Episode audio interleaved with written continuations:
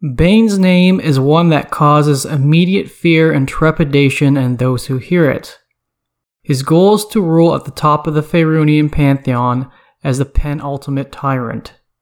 I am Ben Dignan, and welcome once again to Religion in the Realms.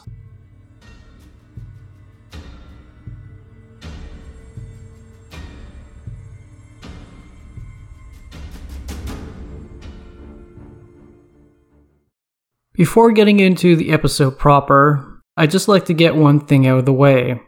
Bane in the Forgotten Realms is in no way tied to the Bane of the Nentir Vale, the default setting for 4th edition. This is called out specifically in Dragon Magazine issue 372. And now with the Critical Role world of Exandria becoming an official setting in D&D canon, I suspect the Forgotten Realms Bane is not tied to the Bane of Exandria either, given that Exandria and Nentir Vale both use the Dawn War pantheon. Why two different Banes exist and not a singular entity that has influence on multiple settings is beyond me. Several deities in the Forgotten Realms have positions in other pantheons entirely, or have play in other worlds as members of a given racial pantheon. Regardless, this is a design choice from the team made for 4th edition, and I just wanted to make that known before getting into the other up the other topics of the episode. Titles The titles that are attributed to Bane include Lord Bane, the Black Lord, the Black Hand, the Lord of Darkness, and the Dark One. Portfolio and domains. Bane's portfolio includes strife, hatred, tyranny, and fear. For 5th edition, Bane's suggested domain in the Sword Coast Adventurer's Guide is war. The description for the Order domain found in Guildmaster's Guide to Ravnica specifically calls out that the Order domain is fitting for Bane as well. Appearance and manifestations. Bane in 1st edition was described as a mysterious, hardly ever seen entity who sat in the shadows. At most, one would only ever see his black gauntleted hands with talons and blazing red eyes. Second edition provided us a couple more descriptions. Bane was often depicted as a looming black hand, as an empty black throne, or a shadowy humanoid figure arrayed in black attire streaked with red that sat upon a throne of skulls. Eventually, by a third edition, we were given the following description of Bane a humanoid figure, usually wreathed in shadow, either bare chested or wearing black armor underneath a black cloak streaked with red. On his black hand was his jeweled black gauntlet, which was his sole weapon in dispatching foes. Given that he once was killed as an avatar during the time of troubles, Bane rarely sent down an avatar to Toril to carry out his bidding. However, if the need arose, Bane's avatar took on the appearance of a handsome young human male with dark hair, stylishly dressed, with a condescending air about him. Before the time of troubles, Bane would possess a given human, so often someone young of noble birth, and use them as a sort of proxy avatar. The possessed individual would soon take on the appearance described of Bane's avatar that I mentioned earlier the possessed individual would remain conscious of Bane's actions as he controlled their body, often, often suffering mentally as they witnessed the terrible things Bane carried out. Bane's avatars post Time Troubles were only ever used for keeping discipline in the ranks of his clergy, rather than dealing with his enemies and their worshippers. Now that Bane is a demigod on the prime material plane, which we will get to, he retains the same well dressed appearance, looking like a noble or successful general. The largest giveaway of Bane's true identity is that Bane's right hand is entirely jet black in color. He will hide this immediate identifier with gloves or gauntlets. Here are some of Bane's manifestations described across the editions. Red blazing eyes surrounded by a cloud of darkness, the darkness being present regardless of time of day a taloned hand reaching out from a cloud of darkness, a giant sized footprint from a mailed boot, where the ground within the imprint is charred, Bane could show his favor with the discovery of a single black sapphire, while showing disapproval with the discovery of red powder, often carnelian. Bane also could show his favor, disfavor, or relay messages through a bevy of evil aligned creatures or objects. These would include lesser devils, beholderkin, black dragons, green dragons, fang dragons, death tyrants, malefonts, banalar, sympathetics, vultures, black cats with green eyes, bats, black dogs, hematite, emeralds, and bloodstones. Abilities Talking about the abilities Bane has available to him presently in the Forgotten Realms is not going to be exact. He is presently a demigod, though referring to 3rd edition sources and back, we have available descriptions of his abilities as a greater deity. So an enterprising DM is going to have to drastically scale back the powers I describe if they were to attempt to stat out Bane themselves for 5th edition. The following are a description of the abilities and powers Bane had as a greater deity. Bane's favored weapon is the jeweled black gauntlet on his right hand. It has no special name, simply being referred to as the Black Hand of Bane. When he was a greater deity, this weapon had the highest bonus to attack and damage attributed to a magic weapon, depending on the edition. In 3rd edition terms, this gauntlet had the lawful, might, cleaving, and unholy properties. Bane was granted the best die result possible when it came to making a die roll of any sort. Bane had divine senses that extended out to a distance of 17 miles, which is approximately 27.4 kilometers. This sense could reach out from any of his worshippers, holy sites, objects, or any location where one of his titles or his name was spoken in the last hour. Bane had the ability to sense any event that involved strife, hatred, tyranny, or fear 1710 days or 170 days before it happens, as it happens, or retains the memory of such events 1710 days 10 days afterwards. Bane was capable of creating any magical rod, weapon, or armor. Second edition sources describe how Bane's avatar could alter his appearance so as to transform his hands to give them talons, while his face would become a skull with tightly charred black skin tightly covering it. Magical runes would then reveal themselves on the bone where there were breaks in this charred skin. Flames also would be alight in the eye sockets of the skull. The avatar could also stand on any surface and withstand any environment without harm, all while being immune to any psionic effects. If the body of his avatar possessed seemed worn out, Bane could easily transfer his avatar to a new body so long as the avatar touched an individual of neutral or evil alignment. Now, as a demi power in 5th edition, Bane is significantly reduced in power, but it is said that he retains a charisma that he can use to easily intimidate or persuade people to join his cause. He can easily suss out the ambition for power that he believes resides in the hearts of everyone and do what is needed to awaken it. Personal history Bane once was a mortal warrior who sought nothing but to become the ruler over all of Faerun. What became apparent to Bane was that in order to achieve such a goal, he would have to attain a level of power so high as to rival the gods. In an alliance of mutual understanding, and powerful ambition, Bane came to travel alongside two companions Myrkul, a necromancer, and Bhaal, an assassin. For years on end, the three of them, who we now commonly call the Dead Three, though initially known as the Dark Three, enacted violence and evil across Faerun. Not much of Bane's origins are known, but it is said that the Dead Three all came from lands north of the Moonsea region.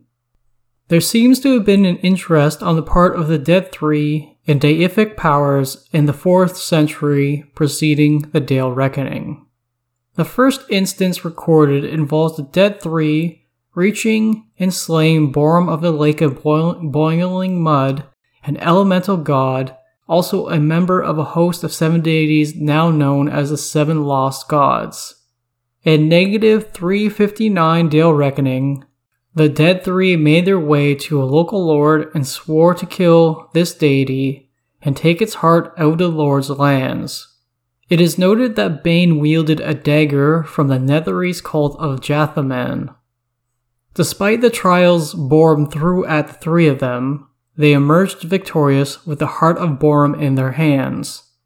The three of them then traveled on a ship crewed by undead who I speculate were Myrkul's servants.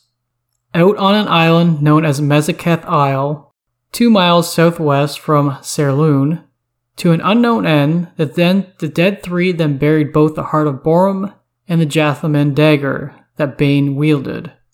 Perhaps they did so so as to never allow the heart to be found by mortals ever again. There on the island is a standing stone inscribed with an ancient script describing in brief the dead three slaying of Borem.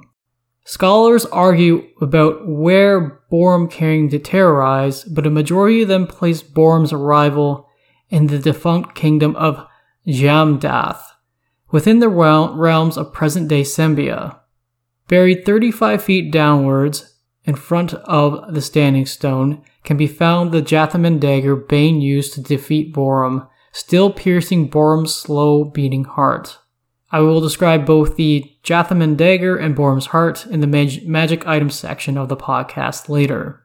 In negative 357 Dale Reckoning, the three came to do battle with another elemental deity on the material plane near Rystall Wood, which is now known as the Border Forest. This elemental power was known as Maram of the Great Spear, it is said that the three led a coalition of many different peoples to confront the, por- the forces of Maram at the frozen forest. Here at the monument to the ancients, the dead three defeated Maram and sealed this entity back in the elemental planes. Continuing on in their pursuit of slaying creatures of the divine power, the dead three sought out a Minotaur priest king known as Haask in negative 350 Dale Reckoning. Here Haask ruled tyrannically for six centuries from Ironfang Keep at the mouth of the White River along the eastern Moon Sea. In defense of a force of a hundred thousand goblinoids, Haask summoned the otherworldly entity known as Hargut, the Great Pestilence, from the Far Realm. Hargut, this monstrous worm like aberration, easily cut down the, go- the goblinoid force and Haask made his way back into the keep. There waiting for him were Myrkul and Bane. Using Haask's surprise to his advantage, it is said that Bhaal snuck up and plunged a dagger into Haask's back. This simple blade matches much of the same description as Bane's Jathaman dagger used on Borem, but it is not overtly called by that name. It is said that the blade drew the divine energy forth from Haask's heart. Haask was revealed as he was dying to be an elder doppelganger rather than a powerful minotaur. Dying, the three then made a deal with Haask. Spare his life in exchange for his fealty to the three of them, while also commanding Hargut in their name. Haask agreed to the terms, but the dead three had used his precarious situation against him. Myrkul, utilizing a magical scepter said to be from ancient Amaskar, bound Hargut and Haask together to form a true abomination of a creature. Now known as Haask, the voice of Hargut, lies imprisoned beneath Ironfang Keep, giving voice to the aberrant mind he now shares. The three left Ironfang Keep and made their way to the Glacier of the White Worm to some unknown end. It is alluded to in an older Black Tome that Bane defeated not just Maram, Borem, and Haask, but also two others of the seven lost gods Tyranthraxus, the Flame One, and Camnod, the Unseen. We know that Myrkul and Bhaal aided Bane, but there is some clear bias on the part of the author. I did not find any mention of the particular methods the Dead Three used in bringing to heel these other two powers. Having slayed and cowed divine powers, the three access the lower outer planes, reaching Jergal's realm and Hades, and attained the godhood they desired. This story is told through the legend of Knucklebones, Skullbones, and the Empty Throne. I speculate that the Dead Three sought out Jergal specifically because Jergal had portfolios most desirable to them, as well as a massive amount of power that could then be split among the three of them, or so that they told each other that they would split it three ways between themselves. They cut their way through Jergal's undead servants and came before Jergal with the intent to slay him and ascend to godhood. Instead, if the legend is to be believed, Jergal indifferently offered to each of them a third of his portfolio, bored and indifferent to the role of being a greater deity after so long and being unchallenged for that time period. Though they would have to choose amongst the three of them who would take Jergal's place. The three began to argue and eventually fight one another, Jergal eventually having to intervene before they killed each other. Jergal instead proposed that the three of them should play a game of chance to determine who got to choose which portion of Jergal's portfolio could be claimed first. Each of the three were given a skull of one of Jergal's slain liches to toss across the wastes of Hades. The victor would be he who tossed the skull the furthest. At this time, Malar, a deity already in the Forgotten Realms, learned of Jergal's intentions in stepping down from his role and wanted to have in on the pickings. Malar stymied this skull tossing competition by chasing down and collecting all three skulls. Meanwhile, the Dead Three fell back to fighting one another, having the skull tossing competition interfered with. Jergal once more called for peace and made the group play a second game of chance, this time with the knucklebones he detached from his skeletal form. Thus, while Malar was off bringing the skulls back to Jergal, the game of Knucklebones was resolved. Bane won and first picked the portfolio of strife from Jergal, completing his apotheosis.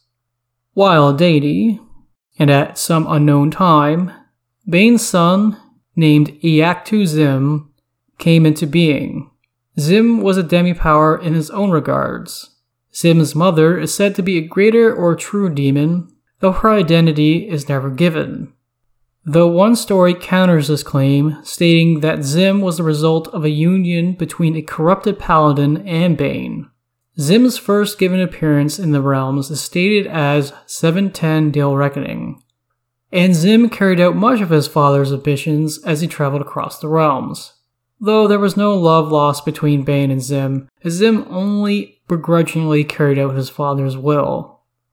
Bane's power would only come to grow after the centuries after obtaining apotheosis. But that was not enough for him.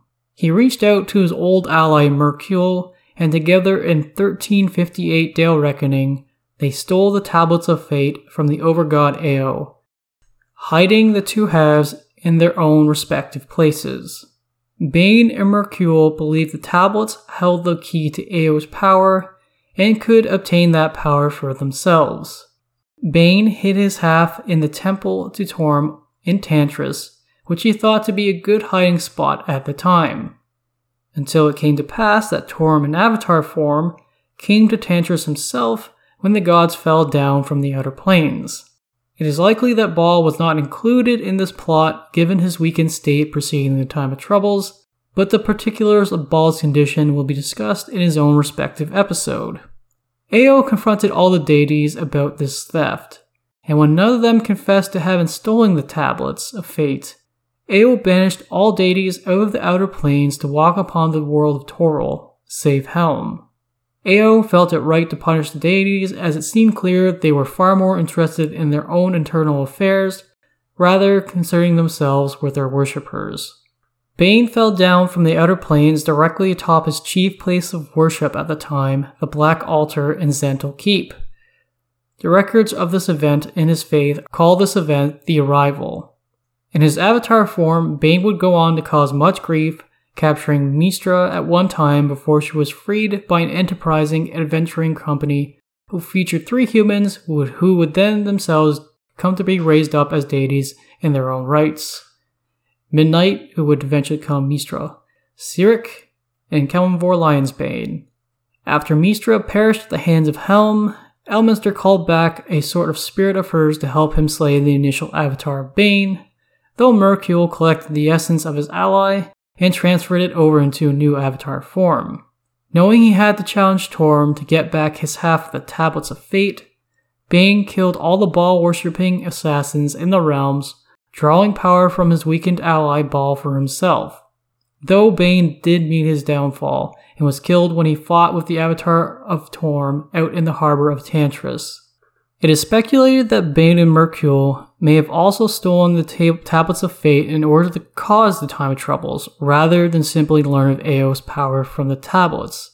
With their fellow deities far more vulnerable and available to them on the Prime material, Bane could then kill Mystra and hopefully take on Mystra's portfolio over magic and move that much closer to ruling over the entire Faerunian pantheon. Following Bane's death during the Time of Troubles, Cyric absorbed Bane's former portfolio of strife.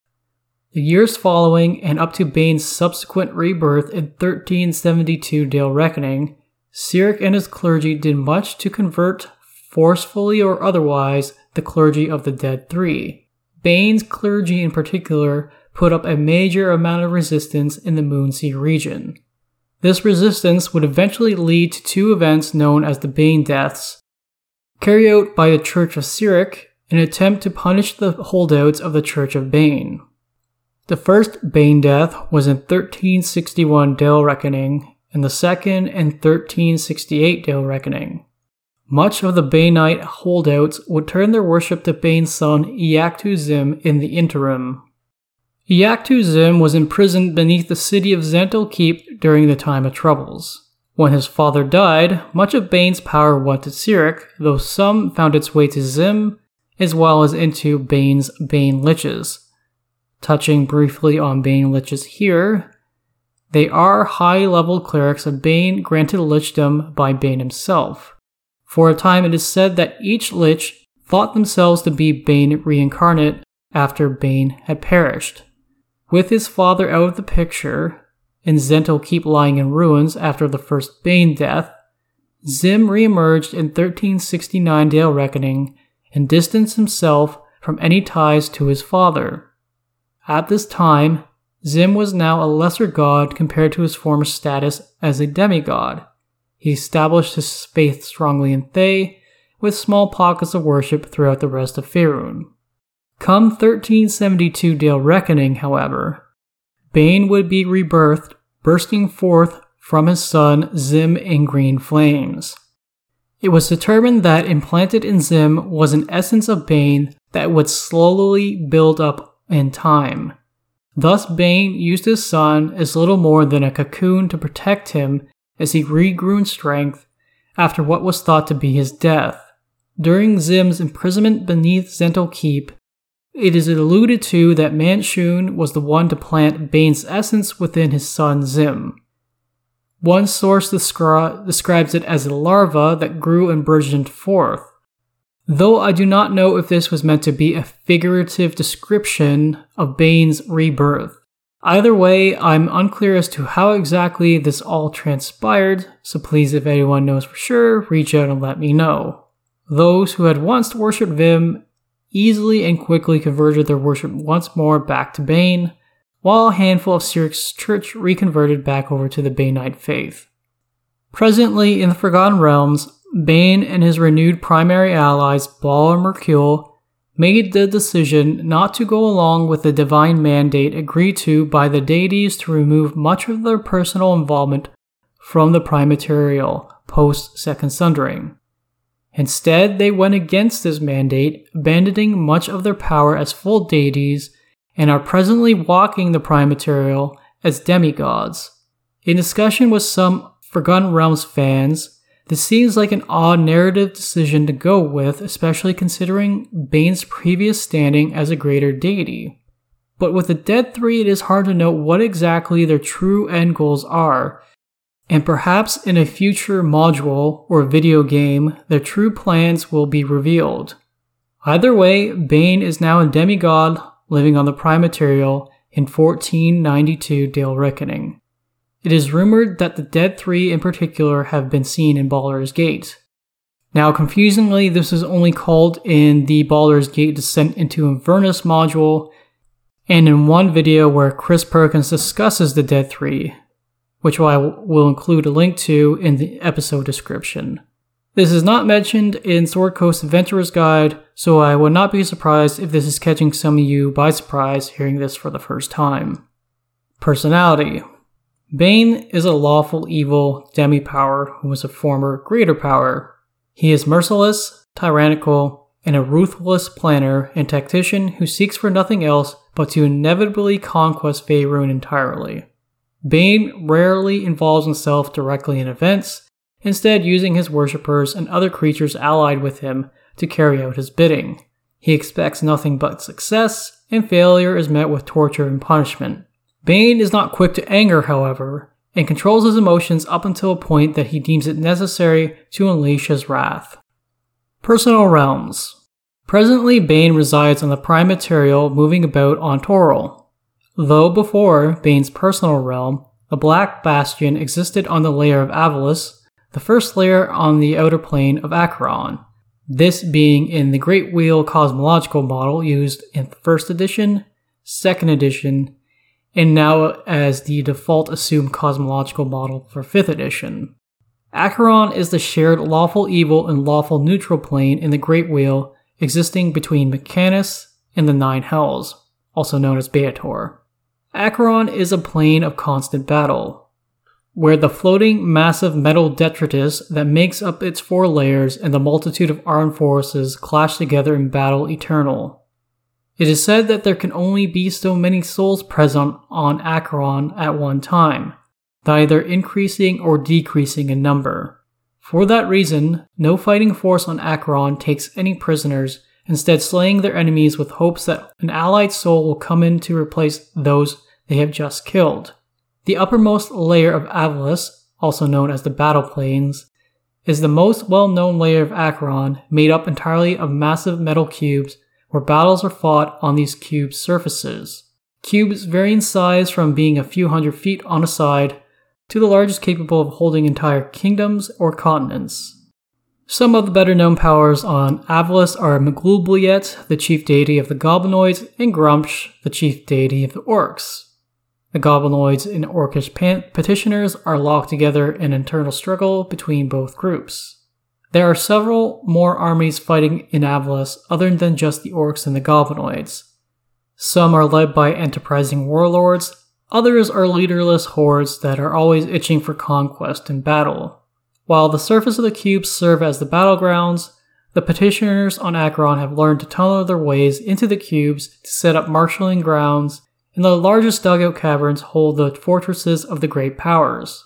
In one such cavern, I speculate that Bane's realm, the Black Bastion, resides. Or perhaps, again speculating here, the Black Bastion is one of the eight reported mobile forts known as Hassatoriums. These Hassatoriums are moved by slaves pushing these fortress- fortresses across the surface of the cubes. The river Styx that flows amongst all the lower outer planes can be found on the face of one cube before it runs down a crater or tunnel only to suddenly spring forth on the face of another cube some distance away. The status of the Black Bastion is unknown given Bane's abandonment of his position and power in the outer planes in favor of existing down on the prime material. It is likely that Bane's loyal petitioners and servants, such as Fzoul's Chembryl, still hold guard in the interim should Bane ever decide to return. In the World Tree cosmological model used in 3rd edition, Bane resided on the plane of the Barrens of Doom and Despair. The Barrens are inhospitable, bleak, and vastly empty, all devoid of life and joy. Here, the plane's landscape consists only of black sand, plains of granite, and the occasional canyon ringed with cliffs made of obsidian. No sun shines here, as permanent black clouds hang above, while red sky glows in behind them. Here in the Barrens is Bane's realm, the Black Bastion fortress. The bastion is looming is a looming edifice made of adamantine, obsidian, ebony, and jet, seemingly absorbing what little light there was all around it.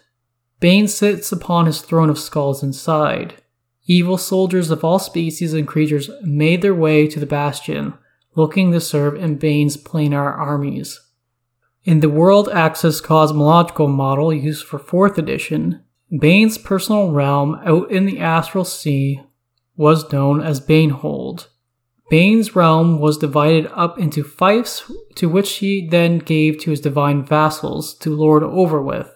It is a desolate realm littered with ruined keeps and barren landscapes with only rock, sand, and stone. A dull red light is just perceptible through the black clouds that seem to obscure the entire sky. Allies and allegiances. Bane has had passing alliances. Andor has been served by a handful of other evil deities over the years, including Loviatar, Talona, Malar, and Mask. It is worth mentioning that in 4th edition, Bane held several evil deities under his sway, including Loviatar, who was or maybe still is Bane's consort, though I speculate given the retconning that went along with the Second Sundering, that probably isn't the case. Also, the dwarven deity Abbathor, the Doombringer, the goblinoid deities Hruggek and Maglubiyet and Tiamat. Again, given how much change occurred with the Second Sundering, in essence counteracting the effects and changes made through the Spell Plague in 4th edition, these deities may still share some sort of alliance with Bane, but I feel very confident in speculating that none of, the, none of them reside in Bane's realm on the Outer Planes and have gone off to their own respective realms elsewhere. We do know that is the case with Tiamat, for example. This is especially the case considering how Bane has rid himself almost entirely of his divinity, so as to stir up trouble on the material plane. Though at the end of the day, the most important alliance Bane shares is that between Myrkul and Bhaal, and this trio, formerly known as the Dark Three, now commonly known as the Dead Three, Bane is regarded as the leader who directs the group in their schemes. Enemies Bane holds an animosity for the entirety of the Faerunian pantheon, given that they stand in direct opposition to his desired goal of complete domination. Though he holds a special level of hatred towards Torm, who once killed him, Cyric, who stole much of his power for a time, Mystra, whose portfolio he may and very likely still desires, Tempus, Helm, Lathander, Ogma, and Ilmater. Deity and Avatar stat blocks. You can find the second edition stat block for Bane's avatar in the Faiths and Avatar supplement. You can find the third edition stat block for Bane as a greater deity and his avatar in the third edition supplement Faiths and Pantheons. Symbols. Across the editions, Bane's symbol has gone through a series of changes only to arrive at a familiar design to that first introduced in first edition. First edition and second edition, Bane's symbol is described as a black open hand, palm facing the observer, with all fingers together. Sometimes the hand was placed in front of a red shape.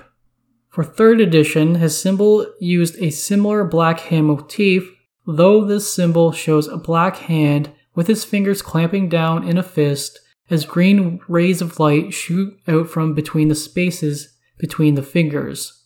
This symbol was used to represent Bane's rebirth as he burst forth from his son, Iyachtu Xvim. For 4th edition, Bane's symbol was a dragon's claw. This is the same symbol the other Bane in the Dawn War Pantheon had for 4th edition. But again, they aren't the same deity, just someone decided to guess decided to confusing, confusingly make that choice. For 5th edition, we see a return to form as Bane's symbol is simply described as an upright black hand with the thumb and fingers touching one another. When it comes to the talk of symbols, however, there's one conflicting source book. 4th edition's Ed Greenwood presents Elminster's Forgotten Realms. It throws us a bit of a curveball. The sourcebook, immediately written by Ed Greenwood himself, describes Bane's symbol as a red fist, Specifically, Bane's symbol before the time of troubles is described as a spiked and gauntleted red fist with three drops of blood spilling out from the wrist. Only for the symbol to change when Bane was reborn to that of a bare red fist with either lightning or fire coming out from between the spaces in the fingers. Why this discrepancy exists, I don't know. That's a question for Ed Greenwood himself. And given what I've discovered so far about the changes and differences of deity symbols across the editions, it doesn't seem all that odd for me to consider that more than one symbol for any given deity is used in the realms at any one time. Which ones you go with in your campaign in the end is completely up to you. Central Dogma from Faiths and Pantheons 3rd edition supplement. Quote, Serve no one but Bane. Fear him always and make others fear him even more than you do. The Black Hand always strikes down those that stand against it in the end. Defy Bane and die, or in death find loyalty to him for he shall compel it. Submit to the word of Bane, as uttered by his ranking clergy, since true power can only be gained through service to him. Spread the dark fear of Bane. It is the doom of those who do not follow him to let power slip through their hands. Those who cross the Black Hand meet their dooms earlier and more harshly than those who worship other deities. It is not unheard of, and especially I speculate for those who are lawful neutral worshippers of Bane, to view and teach Bane's tenets about ambition and control without making mention of the malice and tyranny others of the faith attached to Bane. Presence of the Faith Many warlords, evil monks and fighters, tyrants, mercenaries, gang leaders, and wizards worship Bane. Clerics and other religious practitioners who are in his service are often lawful neutral, lawful evil, or neutral evil in alignment. The Banite faith and its church is regarded for its tyrannical nature throughout Faerun.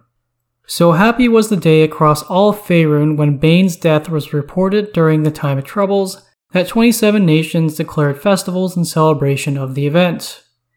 Banite clergy, paladins, and clerics are viewed to be nothing short of wannabe dictators looking to spread their influence and rule across the continent. What's worse is often those rulers and nobility they come to be allied with then go on to use evil tactics necessary to seize control. To the point I made earlier about the lawful, neutral practitioners and worshippers of Bane, Bane's faith and worshippers can look to be doing good as they remove evil factions and throw out despotic rulers. But their end goals always seem to almost include wanting to conquer and control tyrannically. The faith may also begin or already be supporting existing, fa- existing factions involved in tyrannical mercantile practices, the slave trade, and or supporting a given dictatorship. The Banite faith and the history of the Zhentarim are intertwined. It's hard to talk about one without the other not being involved or mentioned in some capacity. As it is, the Zhentarim deserve their own episode or series of episodes but they also fall outside the scope of this podcast. Some may not like how quickly I touch on them here. The Zhentarim is a criminal organization in which several of the clergy and faith of Bane make up their numbers in leadership. They are heavily involved in trade and smuggling across Faerun. Two of its key members over its history, Manshoon and Fzoul Chembryl, are key to Bane's story in the realms as well. Fzoul's loyalties were in flux for some time following the death of Bane during the Time of Troubles. Eventually, however, Fzoul was handpicked by Bane to become his chosen following Bane's reemergence. At that time, Fzoul was High Lord of the Zhentarim. Fzoul would then go on to attain deific status upon his death fighting Manshoon in the Shadovar, defending Zhentil Keep. In 4th edition terms, Fzoul is regarded as an exarch of Bane though now in 5th edition is up in the air as to what divine status Fzoul presently holds. I'm putting it out there that Fzoul may be leading in Bane's absence out in the Black Bastion, while Bane fulfills his goals down on the Prime Material. Manshoon is a powerful wizard and is the creator of the Zhentarim. For some time, Fzoul and Manshoon had an understanding to grow the Zhentarim together, but eventually began to run afoul of one another. One of Manshoon's greatest services was carrying out the, necessary magical procedures to ensure Bane could be reborn once more following the time of troubles.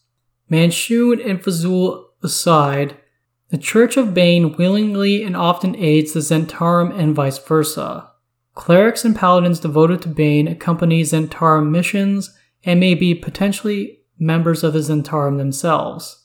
The strength of the ties between the Banite faith and the Zhentarim were strained when the Shadovar laid waste to two key Zhentarim places of worship in Zhentil Keep and the Citadel of the Raven. This was as a direct result of the actions from Fzoul. Several Banites left the Zhentarim, and hard feelings developed towards the Church of Bane, allowing the faith of Cyric to step in as a viable alternative. To suggest the Zhentarim does not still retain strong ties with the Banite faith would be false, but they are in definite need of repair. Another nefarious group Bane worshippers and clergy involve themselves with is the Cult of the Dragon. Several Bane's places of worship serve as cells for the Cult of the Dragon members and activities. Hierarchy and structure of the clergy. I would like to first call out one thing about the Banite faith for present day Faerun. In the Baldur's Gate Descent into Avernus module for 5th edition, the writers make use of the word cult to describe the organi- organization of Bane's faith.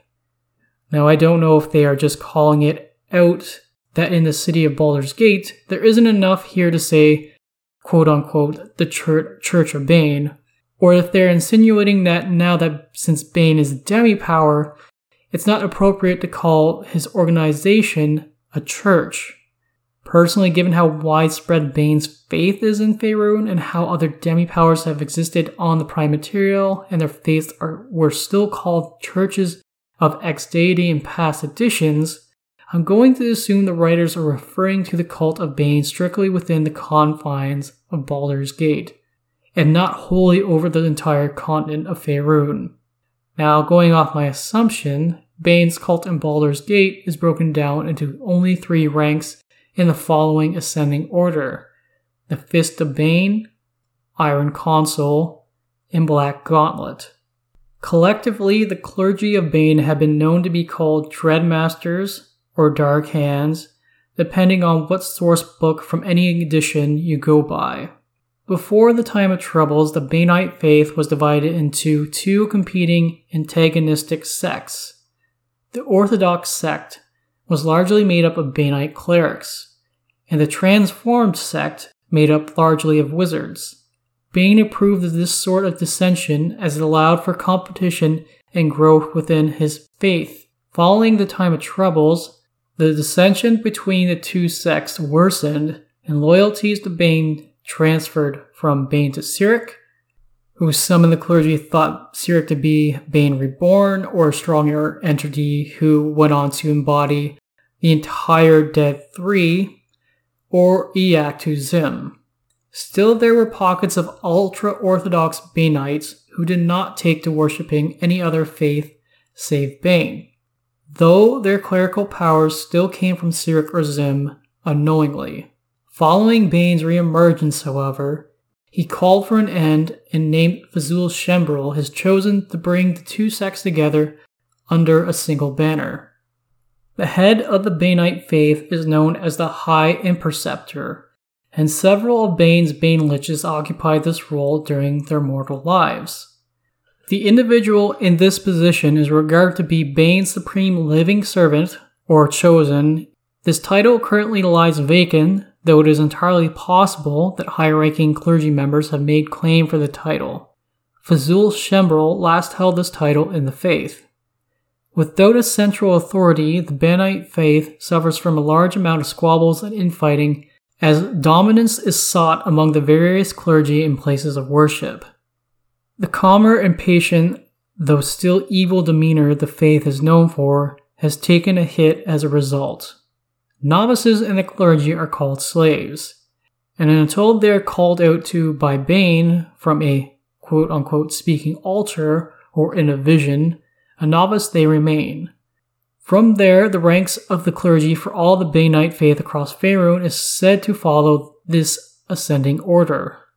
Watchful brother or sister, deadly adept, trusted servant, willing whip, hooded menace, Black Fang, Striking Hand, Vigilant Talon, Masked Death, Dark Doom, Higher Doom, and Deep Mystery. Those who bear the Deep Mystery rank are allowed to adopt individual titles, but such titles have to be granted by an even higher ranking clergy member. Some of these self given titles are Vigilator, Lord or Lady of Mysteries, Lord or Lady of the Hand, Imperceptor, Dark Imperceptor, Grand Bloodletter, and High Inquisitor. Much like a rigid military, Banite clergy were to be called by their rank by fellow members. Depending on the difference in rank between lower and higher clergy, lower clergy were expected to bow, kneel to, or kiss the boots of their superiors. A member of the clergy is not to question the hierarchy and their superiors. Doing so only leads to severe punishment that may involve disfigurement, torture, and or death. While among lay people, clergy instead address one another, one another by brother sister faithful or dread brother sister if they are of a higher standing in the faith. Temple heads are known as imperceptors or preceptors, depending on what edition source book you're referring to, who then report to a senior clergy member who presides over the given region, who then, in turn, would report back to the High Preceptor if such a role was still filled. Responsibilities and duties of clergy and worshippers. Life as a lower ranking member of the Banite faith is one almost akin to slavery, and as such, an individual is at the whims of their superiors. Those of middling rank in the faith usually make use of lower ranks to do their bidding to serve their own personal ends. The faith attempts to involve itself directly as possible or rule over the trade in any one region. Specifically, the Banite faith is big on the slave, weapons, and armor trade. Preferably, this is done legally, but both the faith and Bane know that sometimes the law needs to be ignored from time to time in order to meet their goals. They then use the proceeds to help grow the organizational structure of the faith. Several clergy members serve as direct advisors to like minded nobles or leaders. Clergy are practitioners of torture, beatings, and cold and calculated assassination. Every initiate into the faith is to have some understanding of all three of these three practices. Orders and priestly bodies. Dread Masters are a branch of specialty clergy whose description varies by edition. In 2nd edition, Dread Masters occupied a low rank within the clergy, though they were freed from the rigid structures and policies that govern the majority of other clergy. Instead, they are free to do as they wish, most taking to the adventuring life or becoming hermits. In 3rd edition, they are far more ambitious and enterprising individuals who build up organizations, either political, religious, or both, within society. From there, they rule like tyrants, keeping exacting detail of everything that goes on around themselves. The Brothers of the Black Fist, much like the Banite faithful in Phlan, are far more moderate and neutral in their leanings. They act as the city guard for the city of Phlan and pay an annual tribute to the Banite authority in Mulmaster. The Knights of the Black Gauntlet are a military order based out of Mintar. They were formed after their leader, a devoted worshipper of Bane himself, emerged forth from a large conjured up hand of Bane in the throne room of the former ruler of Mintar. There, with a handful of knights, their leader slew and claimed the rulership of Mintar. At the time of the greatest strength in 1369 Dale Reckoning, they were aiming to conquer the surrounding regions outside of Mintar. Their current status is unknown. Because of their establishment, Mintar is a place of religious significance for the Banite faith. The Order of the Iron Gauntlet are a small group of organized monks that operate within the Zhentarim and hold Bane as their patron deity. They specialize in stealth and assassination. Appearance and dress. Bane's clergy are trained warriors and favor all sorts of armor and weapons. Usually they wear black heavy armor or armor with the black hand of Bane upon it. Clerics in particular wield maces whose heads are in the shape of a closed fist. Their ceremonial dress is black armor with blood red capes. Usually well off clergy members wear far better armor than their peers. This black armor often features spurs, horns, or hooks in their design. High ranking clergy members wear gems upon their foreheads. Those who are wizards and clergy members commonly wear black robes that they have enchanted to show glittering black stars or splashes of spilt blood. For a time, facial tattoos were common among the Banite faith. though this fell out of favor when Sis could easily pick them out as members of Bane's clergy, especially during the persecution and violence during both Bane deaths. Adventuring clergy stick to their ceremonial black armor and weapons, or other sets they have set aside for such endeavors. Whether in daily life, adventuring, or in ceremonial dress, clergy were to always wear something black in color and wield some sort of weapon.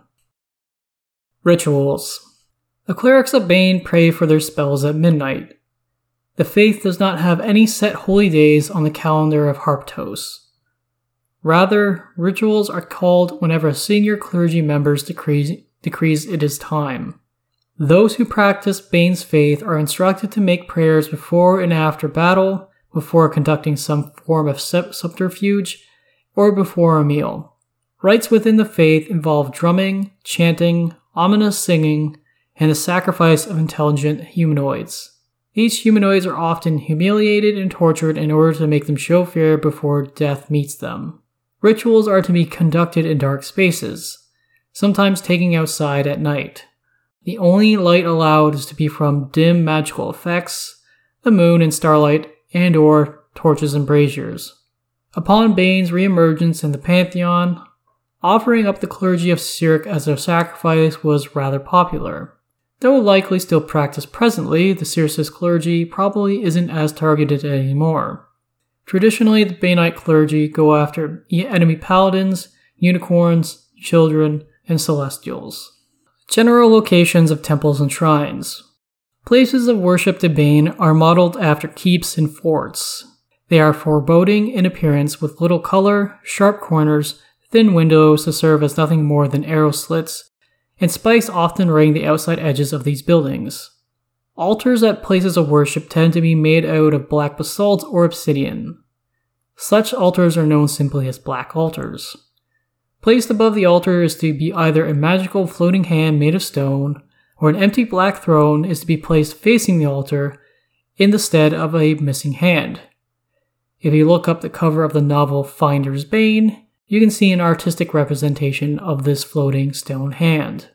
The foyer is usually resplendent in presentation, while the hallways that lead off to other rooms are narrow. The clergy live in rooms much like military barracks, simple, Spartan, and with little in the way of color and decoration. Perhaps save tapestries embroidered with the symbol of Bane, and or passages important in the faith. Most include a courtyard where military drills and parades can be carried out by the faith. Of course, each temple includes a hall where religious rites can be carried out when the clergy call for it.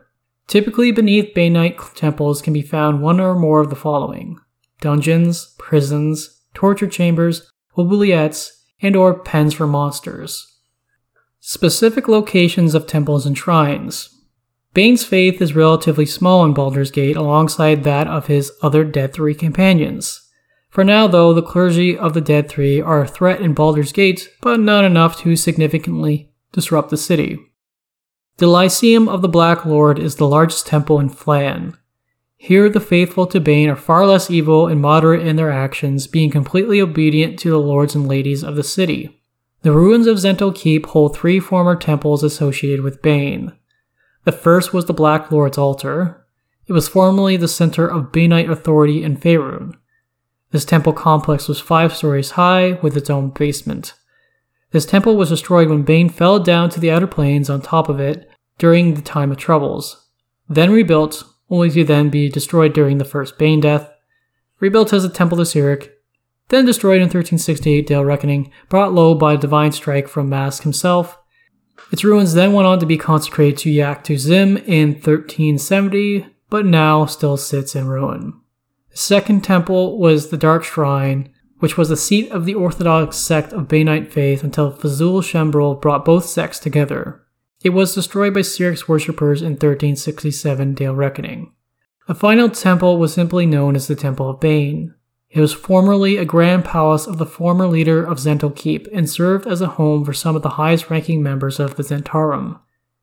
Its status is unknown, though very likely destroyed when the Shadovar attacked Zhentil Keep in 1383 Dale Reckoning.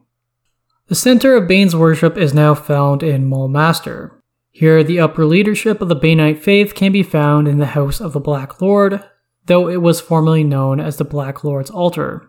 That was until Fzoul Chembryl stole the name of the temple for a seat at the head of the faith in Zhentil Keep in 1263 Dale Reckoning for a time, until the authority of the Banite faith came back to Mulmaster. Several of the Banite clergy are found on the ruling council of Mulmaster, known as the Council of the Blades. A Temple of the Sky was a floating rock tethered to the Flaming Tower north of Dagger Falls. Here, Shulla, the voice of Bane, a beholder in service to Bane, led a loose alliance between the Iron tyrants who are loyal to Bane. Now the two structures lie in ruin. The largest temple to Bane is a Black Lord's cloak in the city of Mourktar. This temple holds an amassed force of Banite clergy and soldiers who both protect against the ambitions of Thay and harry the settlements of Chessenta. The temple houses a holy relic, an animated black cloak once worn by Bane himself. This cloak reportedly can envelop a creature and suck all the blood out of its prey. This temple houses a large cell of Banite clergy who are also members of the Cult of the Dragon. The Thunder Room is a shrine to Bane in Mintar. It was built to resemble a gladiatorial arena inside. Here, slaves, captured monsters, and volunteer fighters engage in combat. Each gladiatorial event is opened with a musical performance and praise to Bane, with heavy beating of drums and other percussive instruments. The shrine proper can be found beneath the arena. The Black Abbey is a ruined monastery to Bane being built up in Subar by Banites.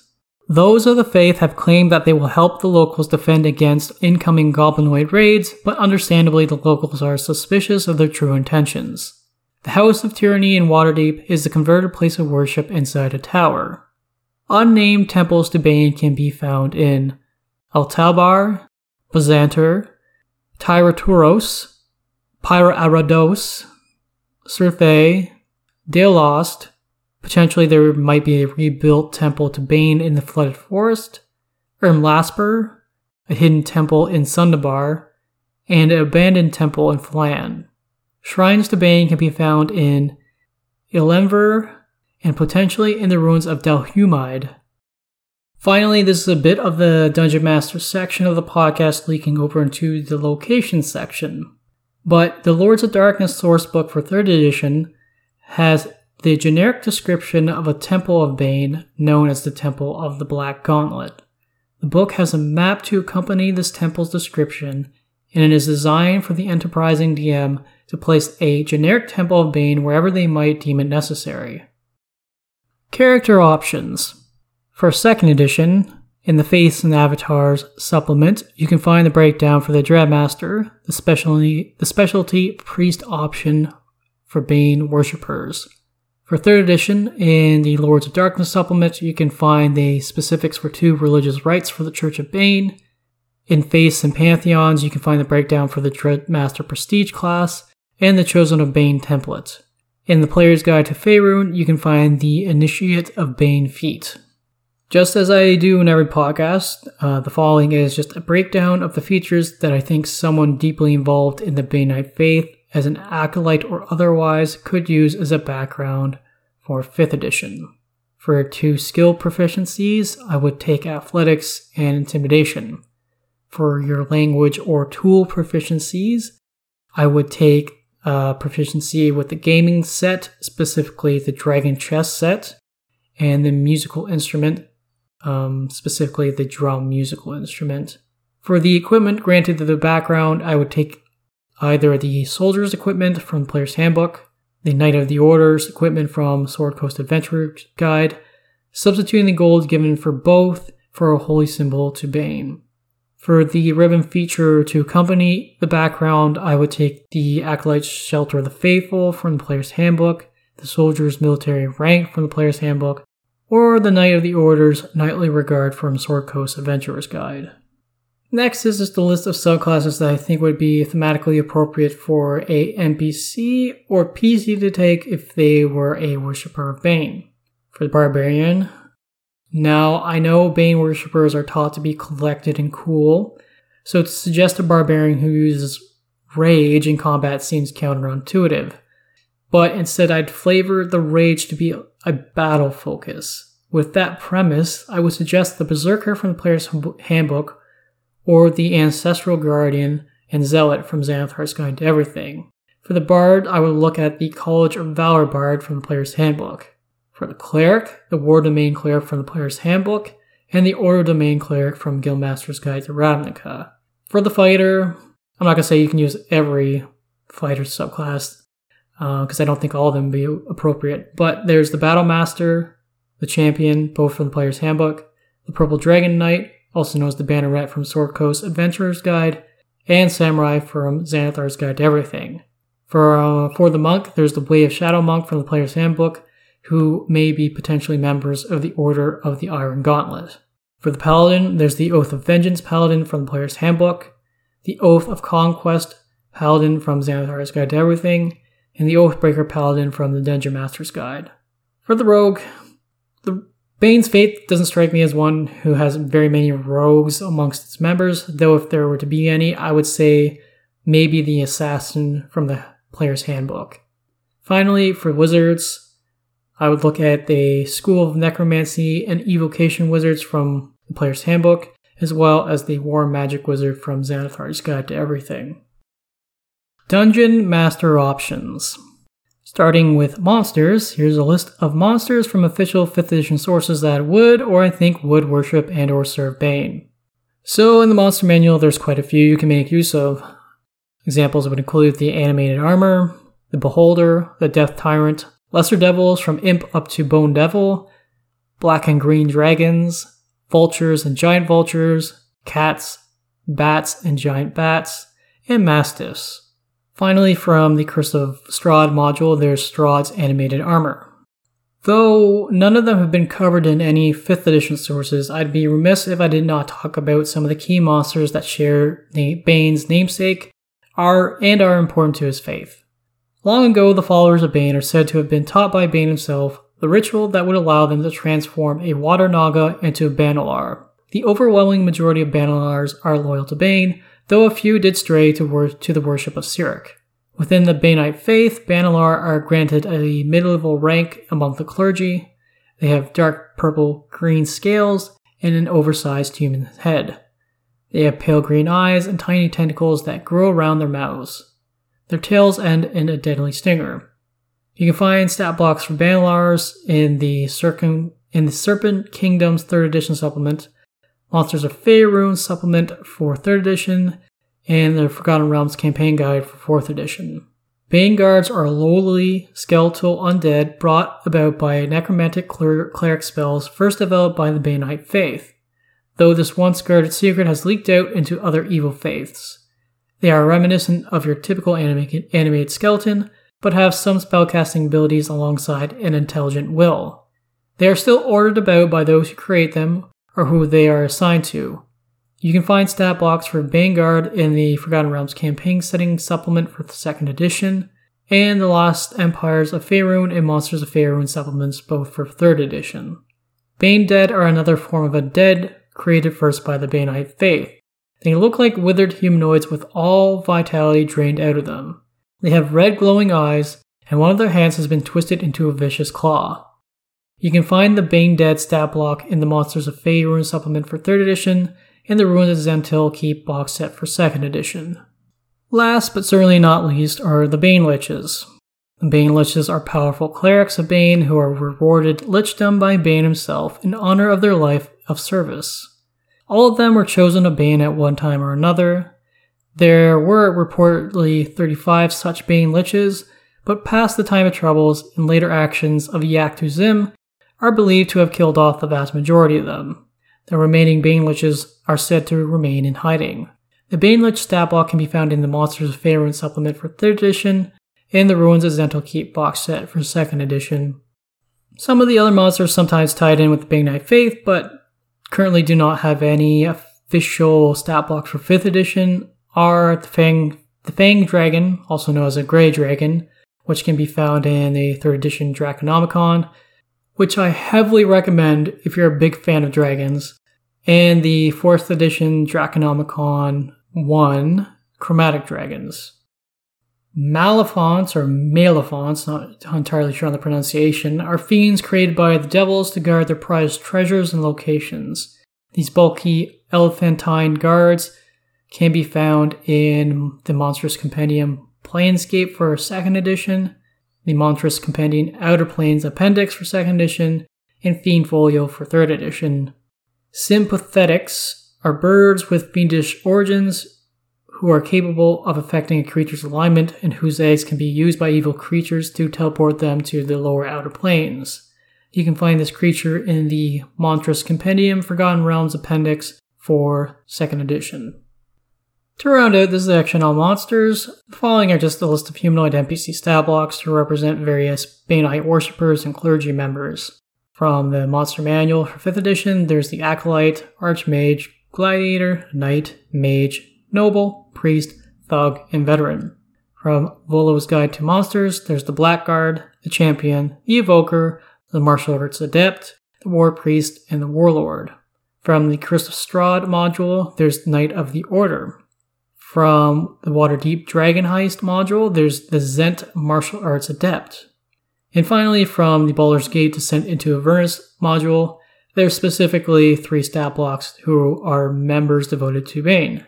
Those being the Black Gauntlet of Bane, the Fist of Bane, and the Iron Consul. Next, let's talk about magic items. The Jathaman dagger is the blade Bane used to slay Borem long ago when he was still immortal. The blade is described to be rather simple in appearance, however, this blade has the highest bonus to hit and damage attributed to any magic weapon depending on the edition. It was created by a Netherese cult of Jathaman. The cult hated all things divine, and 39 members of the cult are said to have sacrificed themselves in order to create this blade. Jergal took issue with this cult and killed off all of its remaining members and took the dagger himself. I will allow you to interpret the following line how you will, but it certainly sounds like Jergal wanted Bane to find the Jathaman dagger. Quote, Jergal seized the weapon, eventually allowing it to fall into the hands of Bane long before he became a deity. In 3rd edition terms, the dagger is unholy it ignores any divine bonus to AC. The description and features of the Jathaman dagger can be found in the 3rd edition supplement, Faiths and Pantheons. Borem's Quakeheart is a wet, fleshy organ that leaks out mud and slime when touched. It beats very slowly once every 30 seconds. It has its own share of powers that it grants to the one who possesses it. But our focus here is that if one was to remove the Jathaman dagger still stuck in it, mud spews forth from the hole in the heart. If left open, it will reform the lake of boiling mud. Some legends speculate that if this should be allowed to happen, Borem will be reborn once more. It takes an immense amount of strength to stab the Jathaman dagger back into the heart. The description and the features of this item can be found in the 3rd edition supplement, Faiths and Pantheons. Bane swords are often not just found in the hands of the Faith of Bane, but also in the hands of higher ranking members of Zhentarim. They are long swords adorned with the symbols of Bane, they are described and their features are given in the Lords of Darkness supplement for 3rd edition. The Rod of Clenched Fists is a relic of the Banite faith. Making up the upper portion of the rod is four black fists stacked one on top of the other. It feels like metal when being held, but can easily be mistaken for being made from coal when viewed at a distance. It is said that Fzoul Chembryl gave these relics out in secret to keep the faith while Bane was gone. In order to create these rods, four sacrifices must be made. Three hands had to be cut from good aligned humans, and finally a hand from the creator themselves. The mechanical and magical properties of this item can be found in Dragon Magazine issue 333. Another important magical rod to the Banite faith is the Scepter of the Chosen Tyrant. Fzoul Chembryl originally had such an item before he was killed defending Zhentil Keep from the Shadovar but Bane gave him the exact version of the same scepter, but this time to serve as a reminder of his failure, not as a reward. It is very likely that Fazul still has possession of this scepter. The mechanical and magical properties for this item can be found in the Forgotten Realms campaign, campaign guide for 4th edition. If one was to create magical weapons that are significant for members of Bane's faith, I would suggest that you use Morning Stars as maces, as they are thought to be representative of Bane's gauntleted fists. Next, uh, the following are just some thematically appropriate magic items from official 5th edition sources that I feel the Faith of Bane may have access to. From the Dungeon Master's Guide, there's the Adamantine armor, heavy armors ranging from your plus 1 to your plus 3s, figurine of wondrous power, specifically the Obsidian Steed, Ring of the Ram, Black Dragon Scale Mail, Daern's Instant Fortress, the Defender, Gauntlets of Ogre Power, Horn of Blasting, Iron Bands of Bilarro, Dimensional Shackles, the Mace of Smiting, the Mace of Terror, Rod of Lordly Might, Rod of Rulership, Talisman of Ultimate Evil, Vicious Weapon, and plus 1 to plus 3 maces and Morning Stars. From Guildmaster's Guide to Ravnica, I would reflavor an Orzhov Guild Signet from Baldur's Gate Descent into Avernus, there's the battle standard of Infernal Power and the Obsidian Flint Dragon Plate. Finally, from Xanathar's Guide to Everything, there's the Armor of Gleaming, Cast Off Armor, the Dread Helm, and the Smoldering Armor. Alright, thank you for listening to this very long episode of Religion in the Realms. Hopefully, you found it very interesting and entertaining all the same. If you're interested in keeping up with the release of future episodes, you can subscribe to the podcast on iTunes and follow the podcast Twitter account at Realms Religion. These episodes are also uploaded to YouTube as well. The podcast YouTube channel can be found under Religion in the Realms. Audio versions of the podcast can also be found on Spotify, Stitcher, and Google Play Podcasts. If you wish to get in touch with me with any questions or just want to chat, my personal Twitter is at Shiv's Embrace or you can send an email to realmsreligion at gmail.com, all in lowercase. Next episode, we will continue on with our discussion of the Dead 3. This time, the episode will be all about Myrkul.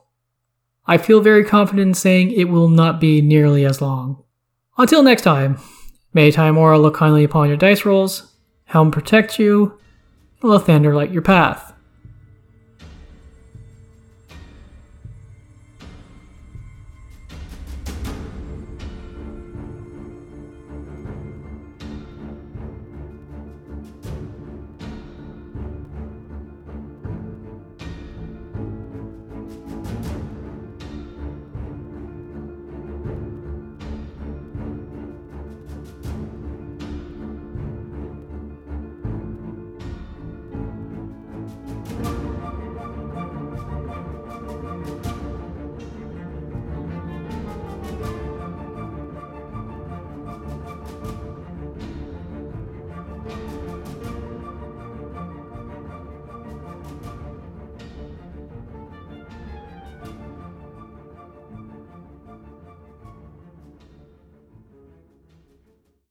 Music for this episode Division by Kevin MacLeod of Incompetech.com.